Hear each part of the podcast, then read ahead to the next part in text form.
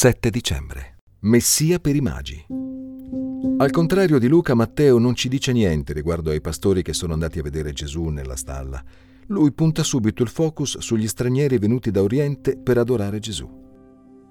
Così Matteo, sia all'inizio e sia alla fine del suo Vangelo, ritrae Gesù come il Messia universale che è venuto per tutte le nazioni e non solo per i giudei.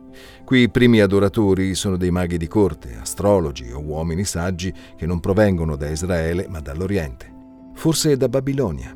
Si tratta di gentili pagani, considerati quindi impuri secondo le leggi cerimoniali dell'Antico Testamento. Alla fine del Vangelo di Matteo, le ultime parole di Gesù sono Ogni potestà mi è stata data in cielo e sulla terra. Andate dunque e fate discepoli di tutte le nazioni. Matteo 28, 18, 19. Questo non ha solo aperto la porta affinché anche noi gentili potessimo gioire nel Messia, ma ha anche confermato che Gesù è il Messia, perché molte profezie affermavano che le nazioni e i re sarebbero andati di fatto a lui in quanto sovrano del mondo. Per esempio, in Isaia 63 è scritto Le nazioni cammineranno alla tua luce e i re allo splendore del tuo sorgere.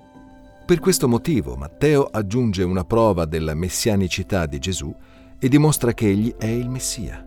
Il re è colui che adempirà le promesse per tutte le nazioni e non solo per Israele. Questa meditazione è tratta dal libro La buona notizia di una grande gioia di John Piper edito da Coram Deo.